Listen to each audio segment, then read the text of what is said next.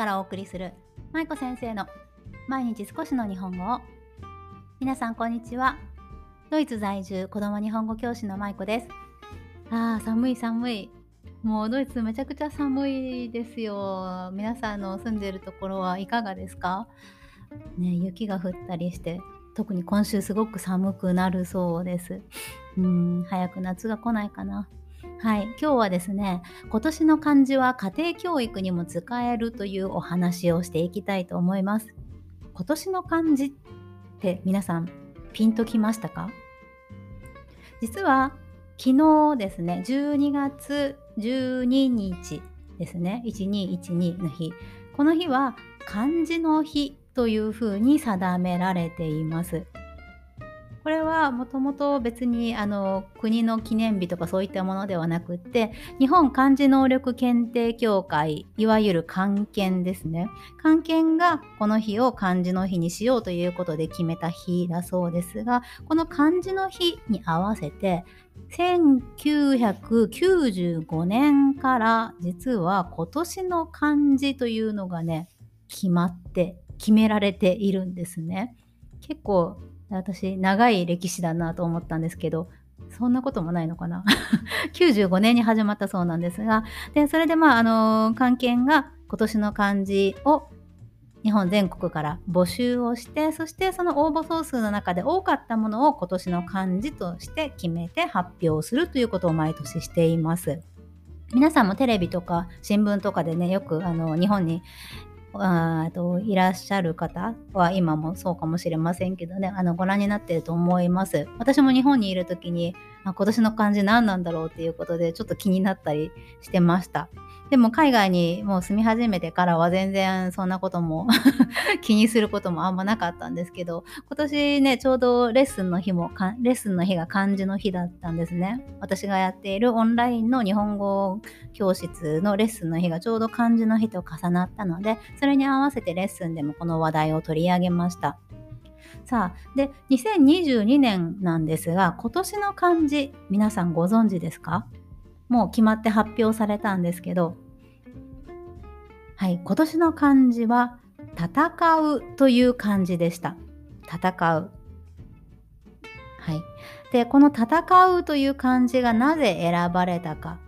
あの戦という字ですね。なぜこれが選ばれたかというと、理由としてはやはりあのロシアのウクライナ侵攻が今年すごく大きな話題でしたよね。なので、まあ、それがあったりとか、あとスポーツの面では冬季オリンピックがあったり、今開催されているサッカーのワールドカップがあったりというふうにさまざまな戦いがあったということが理由として挙げられているそうです。で、皆さんもこの戦うっていう字、あ確かになっていうふうに思われましたか？私はこれを聞いたときに、あ、そうだなーっていう感じがやっぱりしました。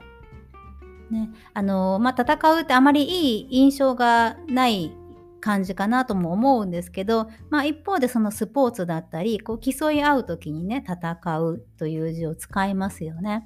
なので、まあ、そのスポーツの面で東京オリンピックとかワールドカップっていうことがたくさん、あのー、今年ね、いろんなスポーツの大会があったということで選ばれたっていうのもね納得できるなと思いました。はい、それでですね、この今年の漢字っていうのは決まった後にそのさっきもお話しした通り発表されるんですよね。で、どういうふうに発表されてるかっていうと、清水寺、京都の清水寺で皆さんご存知の通り、あのお坊さんがね大きな筆を持って、あの大きな和紙、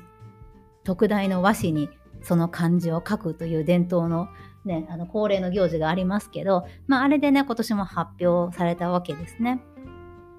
で、私今日あの今日じゃないや昨日あの漢字が発表されたので YouTube でねその漢字の動画をずっと見てたんですね。そう、そしたらまあ懐かしいこう京都の風景とか清水寺のあの舞台の風景とかが映されていたので、私はどちらかというと漢字よりもそっちの方に惹かれちゃったんですが、そう今年の戦うという漢字をあのお坊さんがいつものようにあの上手に書かれていました、ね、あれ いってんごメートルもあるそうなんですね。あの漢字の和紙、漢字が書かれている和紙が いってんごメートルあるそうで、結構大きなところに書くっていうのは楽しそうだなというのを見ながら感じました。見ながら感じました。はい。さあ、それで、えっと、今年の漢字、戦うという字なんですが、実は今年の漢字ってあれ、戦うと、もう一つね、すごく、あの、惜しかった、僅差で敗れた漢字があるそうなんですね。で、それが、あの、安心の安っていう字、安いっていう字。そう、あれもね、あの、惜しかったそうです。でも、少し、あの、戦うっていう字の方が、まあ、わずかにね、得票が多くって、そう決まったそうです。ちなみに、そのにいが安い。まあ、安心の安、安全の安っていう字で、そしてさんいは楽しいという漢字だったそうです。で、よんいが高い。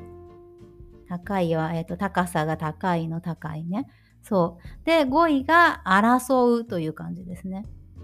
はい。というふうにこう続いていて、まあ、じゅういまで発表されてるそうなんですが、そうね、なかなか面白いですよね。この漢字を決めるっていう文化が私すごくあの興味深いなと思って、多分他の国だとアルファベットの国だとこういうことって多分ないのかな、あったりするのかな。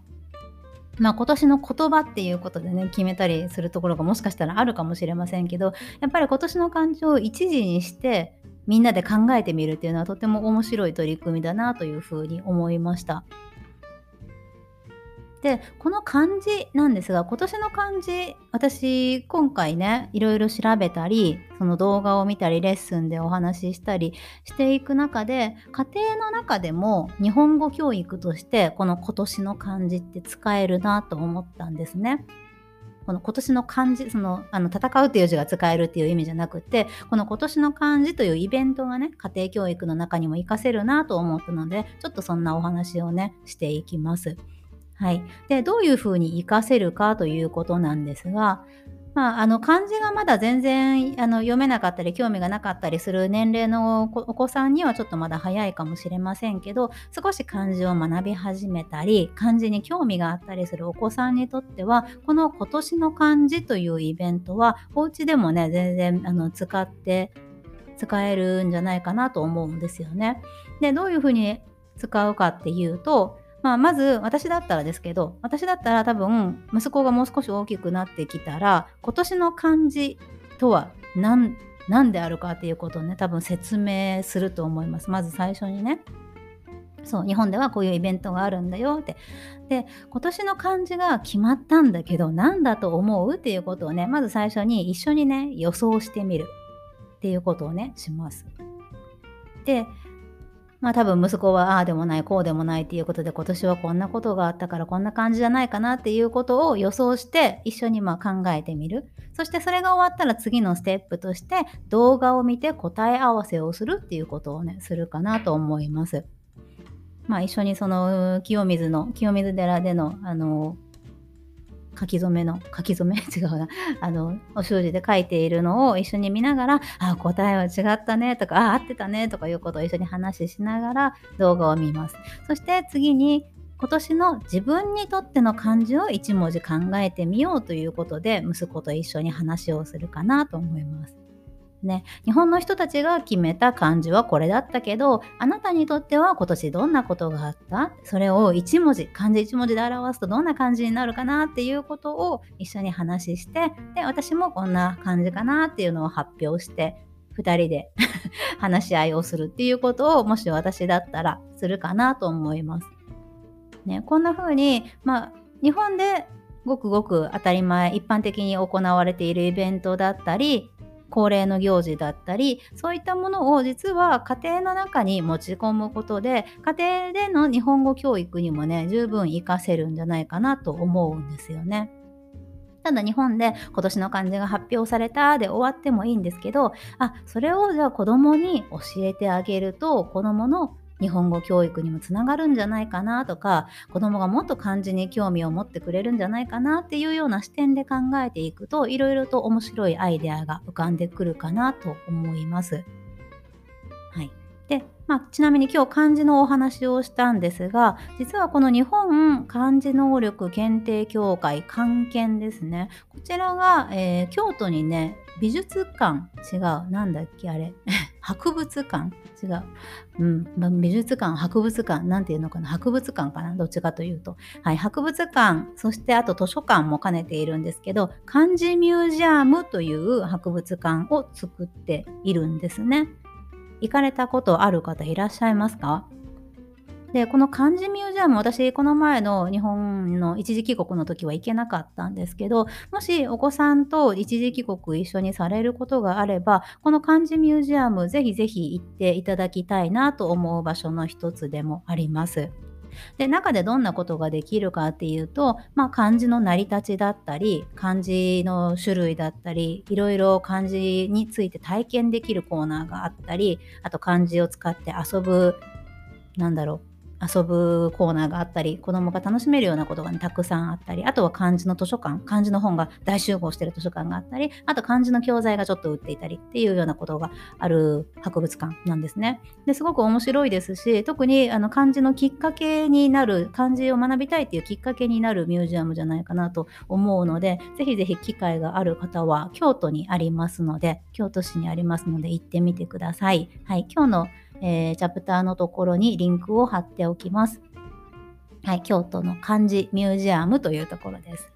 はい、そんなわけで今日は漢字のお話をつらつらとさせていただきましたが、いかがだったでしょうか？皆さんにとって今年の漢字は何ですか？私は今年は進むという漢字でした。でしたってか進むっていう感じを選びました。ちょっとさっきかんあの考えてみたんですけど、進む、あの前進するという字ですね。いろいろ仕事の面でも、まあ、進んだなっていう実感が持てたのが今年だったのと、あとはまあ休む暇もなくずっと今年はなんか進んできたなという感じがしたので、なので今年は私にとっては進むという漢字を選びました。また良ければ皆さんの漢字も教えてください。それでは今日も最後までお聞きいただきありがとうございました。まゆこ先生先生の毎日少しの日本語を引き続き一緒に頑張っていきましょう。ほなまたね。